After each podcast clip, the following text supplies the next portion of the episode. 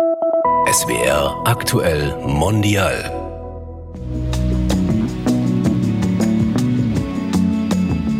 Es bringt auf der anderen Seite aber auch nichts, wenn es nur aufgesetzt ist, dass man das macht und sagt, guck mal, wir haben hier auch jemand mit sichtbarer Behinderung, dann haben wir einen Transmenschen, haben wir alles und sozusagen äh, überall Häkchen dran macht, haben wir überall da sitzen, wo man jemand sehen kann, also SchauspielerInnen oder äh, auch jemanden wie mich, der dann sichtbar so eine Tagesschau moderiert.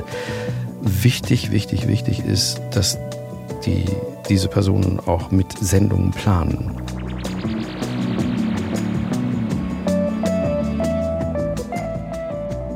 Hallo bei SWR Aktuell Mondial. Ich heiße Susanne Babila. Und ich bin Tiana Soric. In diesem Podcast beschäftigen wir uns mit Menschen, die unsere Gesellschaft vielfältig machen. Und in dieser Reihe machen wir uns auf die Suche nach dem Wir, also dem, was uns als Gesellschaft zusammenhält. Und dafür schauen wir in ganz verschiedene Bereiche, wo Menschen aufeinandertreffen. In dieser Folge befassen wir uns damit, wie es um das Wir-Gefühl in den deutschen Medien steht und wo wir noch Nachholbedarf haben. Darüber sprechen wir mit Michael Paveletz. Er ist Journalist, Violinist und der erste und einzige schwarze Tagesschau-Moderator. Hallo, Michael Paveletz. Hallo. Ist es okay, wenn wir du sagen? Ja, sehr gerne. Michael, wenn wir unseren Podcast starten, dann stellen wir unserem hm. Gast, also jetzt dir, immer drei ja. Fragen oder drei unvollständige Sätze, die du bitte vervollständigst oder okay. ganz kurz beantwortest. Mhm. Erste Frage. Lieber Tagesschausprecher oder Violinist? Tagesschausprecher. Wenn ich eine Sache an der Tagesschau ändern könnte, wäre das? Stille.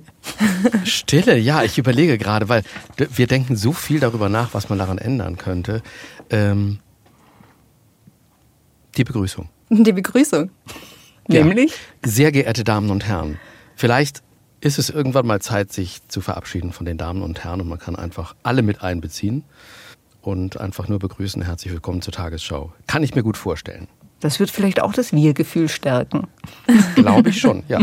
Wir-Gefühl, das bedeutet für dich? Dass alle zusammen in die gleiche Richtung schauen.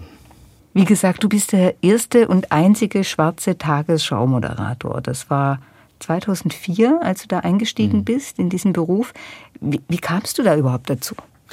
Ich habe Nachrichten gesprochen schon beim Hörfunk hier beim Norddeutschen Rundfunk ähm, und eines Tages suchte die Tagesschau Kolleginnen und Kollegen für die Nacht. Und dann ist man auf die Idee gekommen, nachdem man, glaube ich, ganz viele andere Castings gemacht hatte, doch mal bei den Radionachrichtensprecherinnen und Nachrichtensprechern nachzufragen, wer da Interesse hätte. Und es meldete sich unsere ganze Abteilung von über 30 Leuten. Und dann äh, ähm, gab es ein Casting, genau. Es war ja damals schon ein Novum. Also ich meine, heute sind Nachrichtensprecherinnen und Sprecher schon deutlich diverser, haben verschiedene Migrationsgeschichten. War, warst du da oder bist du da vielleicht auch so eine Art Pionier? Also ich glaube schon, ja. Also ich kriege das ja gespiegelt. Wie gesagt, seit 2004 sind ja auch ein paar Jahre rum. Und äh, junge Kolleginnen und Kollegen, die jetzt anfangen, zum Beispiel äh, People of Color, die sagen zu mir, also es gibt zwei, die sagen, du, ich habe dich im Fernsehen gesehen und da wurde mir klar, ähm, da gibt es einen Platz für mich auch in diesem Berufsfeld. Alles ist möglich, alles ist drin. Mhm. Vorbild sein, ob man jetzt will oder nicht. Du bist es. Wie fühlt sich das an? Ja, du hast, du hast schon angesprochen, ob man es will oder nicht. Man kann sich das gar nicht aussuchen. Das ist dann, glaube ich, eine Rolle, ähm, die eine Verantwortung auch in sich trägt, die man übernehmen muss eigentlich, ja. Und äh, mittlerweile mache ich das bewusst und gerne. Und es freut mich immer, wenn ich hatte neulich mit einer jungen Kollegin gesprochen, die äh, deren Mutter Koreanerin ist. Und das freut mich immer, wenn die dann hier, wenn die Fragen besprechen können mit mir, die sie sonst nicht besprechen können bei den äh, in ihrem Umfeld. Und äh, da bin ich jetzt schon in meinem Alter in der Position, da kann ich die unterstützen und was zurückgeben. Ist es nicht manchmal auch ein bisschen ein Druck? Ja, ja schon, aber ähm, auf der anderen Seite ist es auch der einzige Weg, glaube ich, wie wir diverser werden können, also auch in unseren Berufsfeldern. Also gerade bei der ganzen Diskussion auch über Vielfalt, Diversität ist das Thema Repräsentation, wie du ja gesagt hast, auch in den Medien mega wichtig. Ich weiß nicht, ob du es mitbekommen hast, vermutlich schon. Vor kurzem hat ja die erste schwarze Ariel Schlagzeilen gemacht. Und wir haben da mal bei TikTok geschaut und haben mhm. da mal geguckt, wie die Reaktionen so waren. I, I think she's round. She's black. She's black. She's black.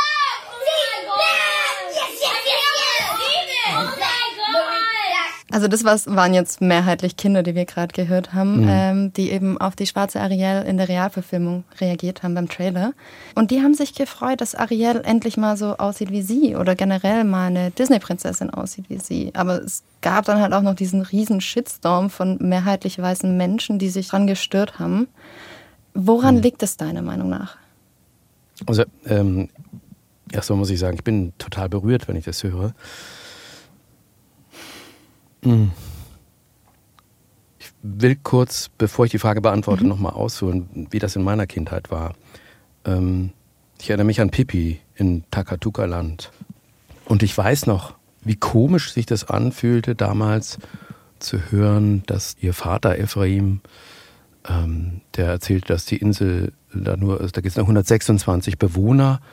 Und dann sagt er, das ist äh, die richtige Anzahl von Untertanen auf mehr kann man nicht aufpassen. Und ich habe mich gewundert, wieso muss man auf die aufpassen? Das ist komisch. Ich habe nicht verstanden, dass der Ephraim König ist von dieser fremden Insel.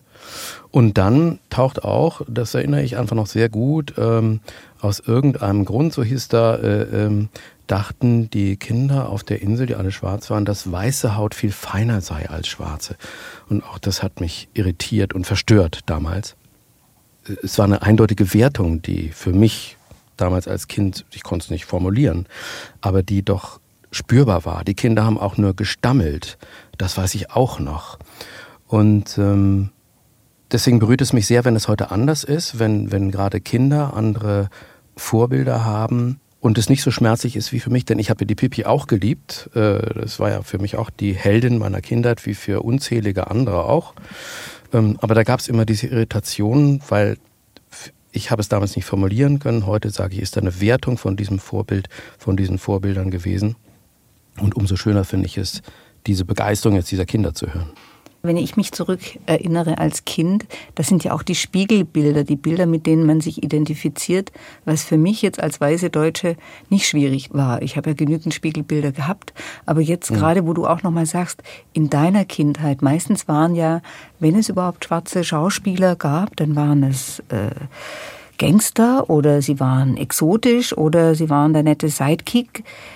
Mhm. Wie war denn das für dich damals? Wo hast du dir sozusagen deine Spiegelbilder dann geholt? Hm, das ist psychologisch ja ähm, ziemlich tricky. Ähm, ich glaube, die ersten schwarzen Vorbilder habe ich erst mit 15 oder 16 vielleicht wahrgenommen. Das war dann James Baldwin. Mein Vater hatte mir, der war Wissenschaftler, immer viel unterwegs und hatte mir aus den USA dann James Baldwin mitgebracht. Da fing ich dann so langsam an, überhaupt zu schauen, was für äh, Entwürfe von Schwarzsein es gibt. Denn mh, hm, diese psychologischen Prozesse, die dazu wird heute ja geforscht, äh, früher hat man das, glaube ich, weniger gemacht, die man durchläuft, auch die eigene Identität zu entwickeln, allein unter Weißen, würde ich es mal nennen, ähm, die funktionieren erstmal so, dass man das annimmt, was einem vorgegeben wird. Und vorgegeben wird ein wir sehen deine Hautfarbe gar nicht, du bist einer von uns und in, in einem liebevollen Umfeld, in dem ich groß geworden bin und äh, ähm, auch einem fürsorglichen. Du bist einer von uns, eigentlich in Anführungsstrichen bist du weiß. Und es braucht eine Weile, äh, äh, um selbst festzustellen, dass diese Behauptung nicht stimmt. Hm. Ähm, und so war es ein längerer Weg und ich glaube, der erste war dann, wie gesagt, mit 15, 16 James Baldwin und ähm, ich glaube, das war der, ja, war der erste wichtige, wichtige Figur, die, die, wo ich das bewusst verstanden habe. Du hast ja auch als Kind, du hast gesagt, du bist in einem liebevollen, in einem fürsorglichen Atmosphäre groß geworden und du bist auch sehr früh mit Musik in Berührung gekommen und hast mit sieben angefangen, Violine oder Geige zu spielen. Warum denn ausgerechnet Geige? Das war ja für viele, also für mich auch eher der Horror. Ja, also das, das war, das lag schlicht und ergreifend daran, dass unter dem Sideboard meiner Eltern eine Geige lag, nämlich die meines Vaters, der äh, Geige gespielt hat. Und äh, meine Eltern haben schnell festgestellt, dass ich äh, musikalisch bin. Und dann haben sie mich gefragt, willst du nicht ein Instrument anfangen? Und dann habe ich da hingeguckt und habe Geige, Geige gesagt. Und dann habe ich Geige angefangen. dass es so lange die Geige geblieben ist, hat damit zu tun, dass es, glaube ich, die richtige Wahl war in dem Moment. Dein Aber Vater hab, ein großes Vorbild? Mm, also ich habe schnell besser Geige gespielt als er. In vielen ein großes Vorbild, aber da war ich mal besser als er. Es war sonst gar nicht so einfach. Du bist ja in Heidelberg geboren und aufgewachsen mhm. und dein Vater war Krebszellforscher und deine Mutter Erzieherin. Du setzt dir ja selbst auch hohe Ziele und erreichst sie auch. Hast du dir den Ehrgeiz bei deinen Eltern abgeschaut? Ich weiß gar nicht, ob, das, ob ich mir Ziele gesetzt habe. Ich glaube nicht. Ähm, mir ging es eher darum, dass das, was ich mache, dass ich das intensiv mache und immer wieder bereit bin, was zu verändern, was nochmal neu zu probieren. Und der Rest ist, glaube ich, daraus entstanden. Und ich habe schon auch immer so ein Ideal dann vor Augen, was ich noch verbessern könnte, also die Richtung, in die es geht. Aber letztlich sind es viele, viele, viele kleine Schritte. Aber ich äh, habe da nie aufgehört, da weiter zu machen. Ich glaube auch der Moment, in dem man einmal sagt, jetzt auch in meinem Job jetzt, oh, jetzt bin ich perfekt, jetzt kann ich es, jetzt ist es super, ähm, das, ist, äh, das ist das Ende. Das, ist, das bin ich ich. Nee.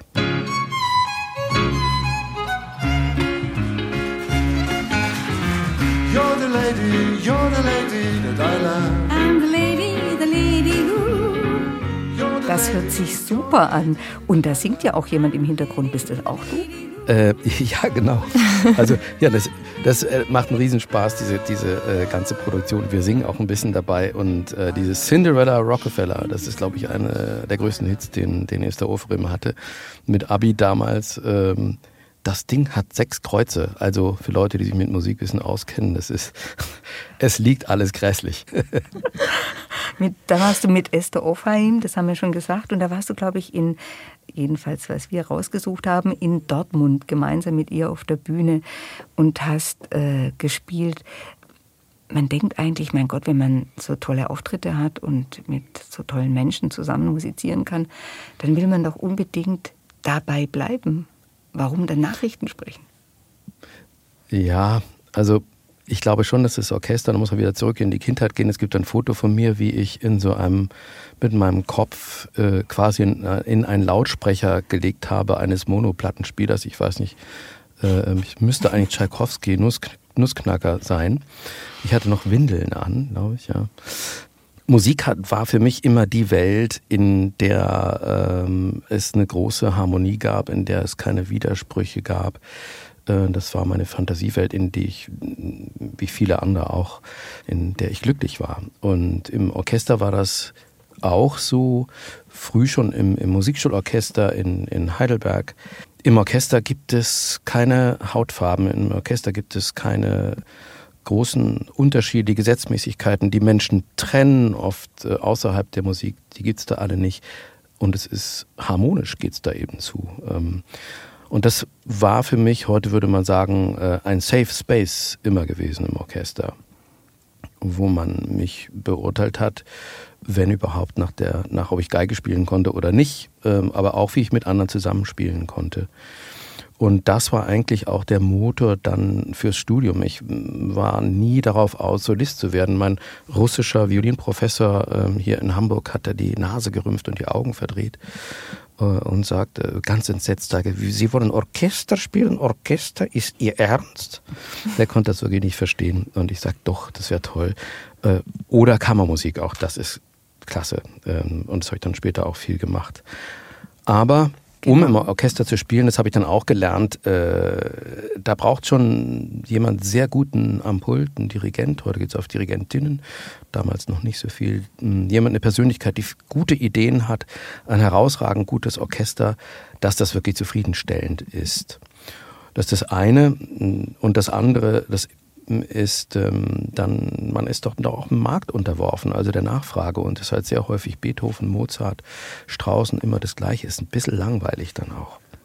Und das Dritte, ich gebe es zu, ich bin nicht so ein guter Tutist, der dann was ich auf der einen Seite so geliebt habe, so in dieser Gruppe mich aufzulösen, das bin auf Dauer nicht ich. Also schon kein Zufall, dass ich jetzt alleine im Tagesschaustudio stehe.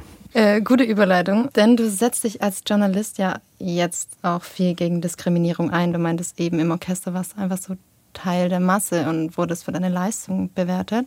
Und jetzt hast du ja auch vor eineinhalb Jahren ein eigenes Format entwickelt, also quasi dein eigenes kleines Wir-Projekt. Und zwar mhm. die erste Reihe hieß Wie rassistisch bist du? Ein Experiment. Das lief im NDR Kulturjournal und gibt es auch noch bei der ARD Mediathek. Und da wart ihr im Gespräch mit sechs weißen Deutschen zum Thema Rassismus. Lass uns da auch mhm. mal kurz reinhören. Ich bin ein Rassist. Ganz ehrlich, wer würde so etwas über sich selbst sagen? Wahrscheinlich niemand, oder? Im Gegenteil. Wir haben jetzt die Situation, dass wir in unserem Haus eine Wohnung zu vermieten haben. Und ehrlich gesagt möchte ich da Türken nicht haben. Wieso? Wieso? Da gibt es so viele Vorurteile, die ich habe. Ich weiß, dass es Vorurteile sind. Und ich finde es auch schwierig, das so ehrlich zu sagen. Trotzdem weiß ich, das würde ich nicht machen. Ich hätte auch bei dieser Frage, äh, wäre ich auch im Zweifel. Mindestens im Zweifel. Aber von meinem Selbstverständnis her glaube ich, verhalte ich mich so, dass ich kein Rassist bin. Also ich bin auch der Überzeugung, dass wir voller Vorurteile stecken. Ich bin eher kein Rassist, weil ich bereit bin, solche Vorurteile zu reflektieren. Ich glaube, keiner ist gern Rassist. Das sehe ich bei mir genauso finde es fast schon arrogant zu sagen, ich bin kein Rassist, weil ich damit ja abstreite, dass ich Teil des Problems bin. Für mich bedeutet das aber nicht, dass ich dann immer rassistisch handle deswegen oder so, sondern ich denke einfach, dass es strukturell so ist, dass wir alle irgendwie rassistisch geprägt sind. Und deswegen würde ich sagen, ich bin rassistisch. Also das ist jetzt nur ein ganz kleiner Zusammenschnitt, der viel unterschlägt, was mhm. ihr da auf die Beine gestellt habt. Aber äh, erzähl mal selber, worum geht es da genau und was war eure Intention? Wir wollten zeigen, dass Rassismus im Unterbewusstsein in uns allen, und da schließe ich mich mit ein, äh, wirkt durch Rassismen, durch Vorstellungen, Ideen, mit denen wir groß geworden sind, die sehr eng verwoben sind mit unserer Kultur. Pipi habe ich ja schon vorhin genannt, so ein, ein Beispiel. Ähm, das ist das eine und das, äh, das alles unbewusst passiert, im Unterbewussten, also implizit, dass wir uns darüber gar nicht klar sind. 85 Prozent aller Deutschen, das haben wir für unser aktuelles Projekt gelernt, sagen, sie behandeln alle Menschen gleich.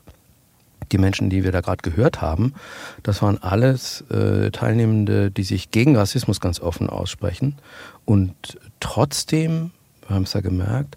Trotzdem wirken solche Vorurteile in den Leuten weiter und das wollten wir zeigen, dass das, dass das in uns allen sozusagen arbeitet, äh, ob wir wollen oder nicht. Ich weiß nicht, wie es dir ging. Mich hat es schon überrascht, dass sich dann doch viele Menschen wenig Gedanken machen über ihren eigenen Rassismus oder was so unbewusst in ihnen schlummert. Ging das dir auch so oder warst du da wenig überrascht? Ich war da wenig überrascht, weil ich das ja merke. Und ich glaube, wenn man äh, es geht, fängt ja an bei der Frage, was ist Rassismus eigentlich? Und es gibt ja unzählig viele Definitionen. Und ich bin eigentlich immer mit der am besten klargekommen, weil es ist für mich gut erklärt, dass man hm, sagt, Rassismus ist so ein System aus Ideen, Vorstellungen, das einer ethnischen Gruppe Vorteile gegenüber einer anderen verschafft. Klingt jetzt sehr abstrakt, ne? ähm, aber es geht um Vorteile und es geht um Machtverhältnisse.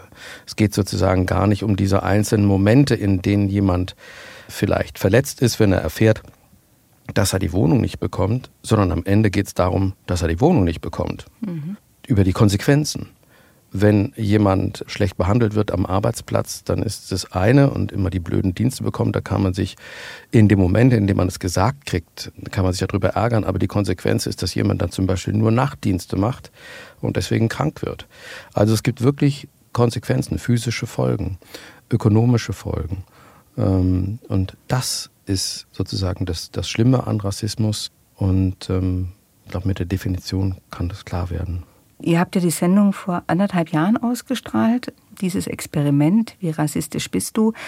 Was macht ihr jetzt mit der Erkenntnis? Also die Frage, gibt es da jetzt ein weiteres Projekt dazu oder zum einen hat es uns riesig gefreut, dass so eine Entwicklung stattgefunden hat. Also mit diesen Spielchen, die wir da gemacht haben, mit diesen Versuchen, ist bei den Teilnehmenden was in Gang gekommen. Das haben sie auch selber dann am Ende des Projekts äh, auch formuliert. Das ist das eine. Und das andere ist, dass wir ziemlich erfolgreich waren und äh, zwar vor allem auf Instagram. Ähm, da hatten wir mit diesem Projekt vier Millionen Leute erreicht auf Instagram und, und YouTube und das ist irre viel. Ähm, haben, das haben wir so nicht erwartet. Und daran mhm. haben wir gemerkt, äh, aha, wir haben da einen wunden Punkt getroffen. Und ganz viele Rückmeldungen bekommen, dass sich bei den in den Familien, in, unter Freunden Diskussionen entstanden sind darüber. Über diese Erkenntnis, wenn das unbewusst wirkt, dann graben wir doch mal, gehen wir doch mal in uns und horchen in uns rein. Und äh, das hat uns äh, wahnsinnig gefreut und haben dann äh, ein zweites Projekt gemacht über Sexismus. Und jetzt haben wir gerade eins gemacht über Vorurteile, was so ähnlich ist, nach demselben Prinzip. Und es, wir können anscheinend, äh, äh, und das Ganze waren wir wirklich alle glücklich, wir können etwas in Gang bringen. Also dass Menschen darüber nachdenken und sich unterhalten. Und das ist großartig. Wir kommen gleich noch auf die weiteren Staffeln zu dem Projekt. Ähm, nur kurz noch, hast du denn, weil du gerade gesagt hast, du hast das Gefühl, ihr könnt was in Gang bringen. Hast du denn so das Gefühl, dass wir uns als Gesellschaft immer mehr bewusst werden darüber, dass wir ein Rassismusproblem haben? Ich glaube schon. Also ich weiß nicht genau, ob es jetzt nur Social Media war. Dann war der Tod des Amerikaners Floyd. Also vielleicht war es die technische Entwicklung, vielleicht waren es die Ereignisse in der Geschichte, was auch immer. Aber es, äh, es bewegt sich was, das Gefühl habe ich schon. Es wird aber auch, es polarisiert sich ja auch. Also auch das merkt man natürlich. Aber ich glaube insgesamt als Gesellschaft wenn, wie gesagt, 85 Prozent aller Deutschen sagen, sie behandeln alle Menschen gleich, dann heißt es ja, dass, dass die meisten Deutschen das ja wollen. Dann haben wir noch ein Grundgesetz, in dem steht es auch drin. Ich glaube, wir bewegen uns so in Millimetern in Richtung Artikel 3 und die Erfüllung dessen, was da drin steht. Und das geht es natürlich nicht nur um People of Color, sondern alle, es betrifft alle Formen der Diskriminierung. Empfehlen möchte ich an der Stelle unbedingt, das ist ein Projekt der Harvard-Universität, ähm, da kann man einen Test machen und sich seine eigenen Vorurteile angucken. Das Projekt heißt Implicit und ich glaube, wenn man Vorurteile Harvard und Rassismus und Test angibt, dann kommt man auf diese Seite. Da kann man dann einen Test mitmachen und äh, selber schauen, welche Vorurteile man selbst hat und das in ganz verschiedenen Kategorien. Würdest du sagen, Medien stehen jetzt auch mehr unter so einem Druck, sich zu Vielfalt zu bekennen oder ist es einfach diese gesellschaftliche Entwicklung? Wir haben jetzt eine schwarze Tatortkommissarin, wir haben eine schwarze Tatortreinigerin. Diversität in Film und auch in sonstiger Berichterstattung nimmt ja definitiv zu. Ich glaube, die, die Grundlage dessen, auch dieser Änderung, ist eine Normenverschiebung in der Gesellschaft. Das heißt, dass diese abstruse Vorstellung, die es bis 45 gab, der Einheit von Rasse und Nation, dass die immer mehr verschwindet. Also das glaube ich zum einen. Und es erzeugt natürlich, man kann es Druck nennen oder auch Erwartungen nennen, auch an alle Medienanstalten. Und es ist sehr gut, wenn wir diese Role Models, diese Vorbilder haben, die Ariel oder wen auch immer, eine, eine schwarze Tatortkommissarin. Das ist alles prima. Es bringt auf der anderen Seite aber auch nichts, wenn es nur aufgesetzt ist. Also dieser sogenannte, auf Englisch heißt es dann Tokenism, dass man das macht und sagt, guck mal, wir haben hier auch jemand mit sichtbarer Behinderung, dann haben wir einen Transmenschen, haben wir alles und sozusagen äh, überall Häkchen dran macht, haben wir überall da sitzen, wo man jemand sehen kann, also SchauspielerInnen oder äh, auch jemanden wie mich, der dann sichtbar so eine Tagesschau moderiert wichtig, wichtig, wichtig ist, dass diese Personen auch mit Sendungen planen in den Redaktionen, also hinter der Kamera, an den Schreibtischen wirklich auch sitzen, in verantwortungsvollen Positionen. Das ist das eine. Und das zweite ist, äh, da komme ich wieder auf diesen Test, den wir ja, wie gesagt, mit dem Rassismus-Experiment gemacht haben. Eigentlich müsste jede Führungskraft in jedem Sender, in jede Senderanstalt einmal durch so einen Diversity-Unterbewusst-TÜV im Jahr. So eine Checkliste. Und, ja, so wie man das Auto zum TÜV bringt, müsste man auch Führungskräfte zum TÜV bringen. Und dann müssten die mal schauen, welche Vorurteile bei ihnen da im Unterbewussten wabern. Denn diese Entscheider sind sich dessen nicht unbedingt und Entscheiderinnen sind sich dessen nicht unbedingt bewusst, habe ich sehr oft den Eindruck, sondern die sagen, ich tue ja was Gutes, guck mal, jetzt habe ich hier einen, einen schwarzen Moderator, wir haben doch alles gemacht, aber das Problem liegt eher in den Menschen drin, im Unterbewussten. Ja. Und das, darum geht es, dass sich dessen bewusst zu werden. Das ist noch wichtiger, als jemand zu haben, der so aussieht wie ich. Ich meine, ihr könntet ihr auch einfach mal bei euch in so eine Reihe einladen. Könnte man mal machen, ja. Also, um jetzt da nochmal drauf zurückzukommen, äh, es gibt ja auch noch, wie demokratisch bist du oder wie sexistisch bist du. Bei dem letzten geht es beispielsweise darum, Männern gängige Probleme von Frauen aufzuzeigen. Und ich fand das super interessant. Und man merkt bei deinen Experimenten, wie viele strukturelle Probleme wir eigentlich in der Gesellschaft haben. Und gibt es denn überhaupt sowas wie ein Wir-Gefühl? Ja, das Wir-Gefühl entsteht, glaube ich, dadurch, dass man ein gemeinsames Ziel hat. Äh, bei dem einen Experiment, was du gerade angesprochen hast, da ging es ja um Demokratie. Und da haben wir einen Park modellieren lassen von unserer Gruppe. Also die mussten dann verhandeln, ihre unterschiedlichen Interessen, hört sich ganz banal an. Aber ähm, genau so funktioniert, glaube ich, Gesellschaft und ähm, auch die Expertin, äh, das ist eine Professorin Patricia Nanz, die darauf spezialisiert ist, auf Mini-Publics und neue Formen der Demokratie und der Teilhabe. Die hat uns genau dieses Spiel empfohlen, weil man durch ein gemeinsames Ziel ein Wir-Gefühl schaffen kann, obwohl man unterschiedliche Interessen hat. Aber dieser gemeinsame Blick in dieselbe Richtung. Der ist, glaube ich, wichtig. Jetzt heißt ja der Themenschwerpunkt der ARD, wir gesucht, was hält uns zusammen? Du sagst, ein gemeinsames Ziel hält uns zusammen, das gibt uns quasi eine Richtung, eine gemeinsame Perspektive. Was würdest du sagen, hält uns noch zusammen, wenn wir das Wir suchen?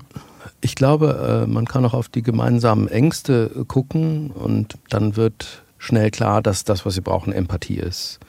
Die Experimente, die wir gemacht haben, die relativ gut funktioniert haben, haben über Empathie funktioniert. Das heißt, wir haben die Leute, die da waren, nicht verurteilt, sondern wir haben einen Raum geschaffen, das war unser Ziel und ich glaube, es ist uns wirklich gelungen. Wir haben einen Raum geschaffen, in dem sich alle sicher gefühlt haben und keine Angst hatten, sich zu blamieren, in dem es nicht darum ging, den anderen, die andere zu übertrumpfen und fertig zu machen, wie das oft ja in Diskussionsrunden ist, sondern wir haben, wir haben einen Raum geschaffen, in dem man sich gegenseitig zuhört und in den anderen reinversetzt. Also Empathie würde ich da auch noch nennen. Du hast gesagt, ihr habt so einen Safe Space geschaffen, in dem man ehrlich sein konnte, ehrlich reden konnte, ehrlich zu sich selber vielleicht auch mal sein konnte. Ist das vielleicht genau. die Voraussetzung für ein Wir-Gefühl? Ja, absolut. Ich glaube, dieses in sich reinhorchen und sich auch ertappen bei dem eigenen falschen Denken, das ist wichtig. Und gerade was Vorurteile anbelangt, da ist man ja ganz schnell bei der Scham. Also wenn man feststellt, dass man andere verletzt, was man vorher nie gedacht hat vielleicht, weil man irgendeine Äußerung gemacht hat, die für einen selbst vielleicht nicht kränkend oder verletzend ist. Wenn man dann aber feststellt, aha, das kränkt eine Frau, jemand mit einer Behinderung oder wen auch immer, also jemand von potenziell von Diskriminierung Betroffenen, dann schämt man sich ja erstmal. Und diesen Moment muss man, glaube ich, aushalten. Das ist nicht einfach, aber den muss man aushalten. Michael, vielen Dank. Vielen Dank auch für deine Offenheit und Ehrlichkeit und dafür, dass du dir vor allem die Zeit genommen hast. Ich danke euch. Danke für die Einladung. Ich bin Susanne Babila. Und ich bin Tiana Sorit. Diesen Podcast könnt ihr in voller Länge nachhören, überall, wo es Podcasts gibt. Und den Link zum Harvard Implicit Test findet ihr in den Show Notes. Und wenn euch dieser Podcast gefallen hat, dann würden wir uns freuen, wenn ihr ihn bewertet, weiterempfehlt und abonniert.